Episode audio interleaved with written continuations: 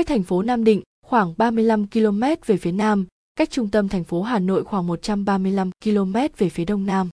Gạo tám thơm Hải Hậu nấu cơm rất thơm và dẻo được trồng tại Hải Hậu Nam Định, là loại gạo đặc sản của vùng châu thổ sông Hồng. Gạo nấu cho cơm thơm, dẻo đậm đà, chất lượng tuyệt hảo lừng danh khắp chốn vùng quê. Từ đời này qua đời khác, người dân vùng Đồng bằng Bắc Bộ đều gọi loại gạo đặc sản của đồng ruộng hai bên bờ sông Ninh Cơ với cái tên giản dị thân thương, mộc mạc đáng yêu như cô thôn nữ, đằm thắm, dịu dàng, gạo tám. Gạo tám thơm Hải Hậu nấu cơm rất thơm và dẻo được trồng tại Hải Hậu Nam Định, là loại gạo đặc sản của vùng châu thổ sông Hồng. Gạo nấu cho cơm thơm, dẻo đậm đà, chất lượng tuyệt hảo lừng danh khắp chốn vùng quê.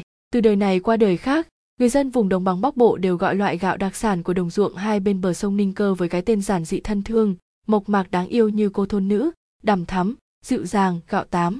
Cái tên chứa đựng nhiều ý nghĩa, vừa gợi nhớ đến tình làng nghĩa xóm, vừa khẳng định đã là gạo tám thì phải thơm, phải ngọt, dẻo.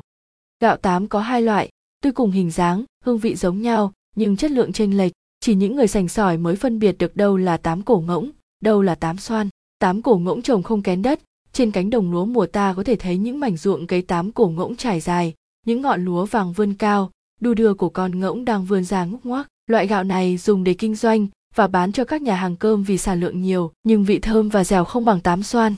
Gạo tám xoan phải trồng ở những nơi ruộng bùn pha cát, kề bên bờ sông, khi mưa dầm không úng, nắng hạn không khô. Loại gạo này để dành cho ngày Tết, ngày giỗ hay để chiêu đãi những thượng khách, bạn bè thân hoặc đông năm, ba cân làm quà biếu. Hạt gạo tám xoan thon, dài mỏng mình, màu trắng xanh như cô con gái mỏng mày hay hạt. Chỉ cần một vốc gạo nhỏ cũng đã tỏa mùa thơm ngát. Nồi cơm vừa chín tới, hé mở nắp vung là trong nhà, ngoài ngõ đã ngửi thấy mùi thơm lừng. Nấu tám xoan muốn ngon phải nấu bằng niêu đất hay nồi gang đun lửa rơm. Cơm tám xoan nếu ăn cùng thức ăn xào hay chan canh sẽ mất hết vị ngon, dẻo của gạo. Hợp nhất với gạo tám xoan là ăn với giò lụa, chả quế, dưới thêm ít nước mắm nhĩ, rắc chút hạt tiêu. Sau một ngày lao động mệt mỏi, được nâng bát cơm nóng hổi, thơm lừng ăn kèm cá bống, cá quả kho khô, cá rô rán giòn, hoặc tôm, thịt rim thì ngon biết mấy. Bát cơm tám thơm ăn cùng con cá đồng, do bàn tay mẹ kho, mùi thơm của gạo, vị ngọt của cá, mùi cay nồng của hạt tiêu, hòa quyện vào nhau ấm áp tình quê đã khắc sâu nỗi nhớ, nỗi mong của những ai xa xứ. Mỗi buổi chiều ngóng về quê hương như nhìn thấy những làn khói lam chiều tỏa trên nóc bếp xóm làng.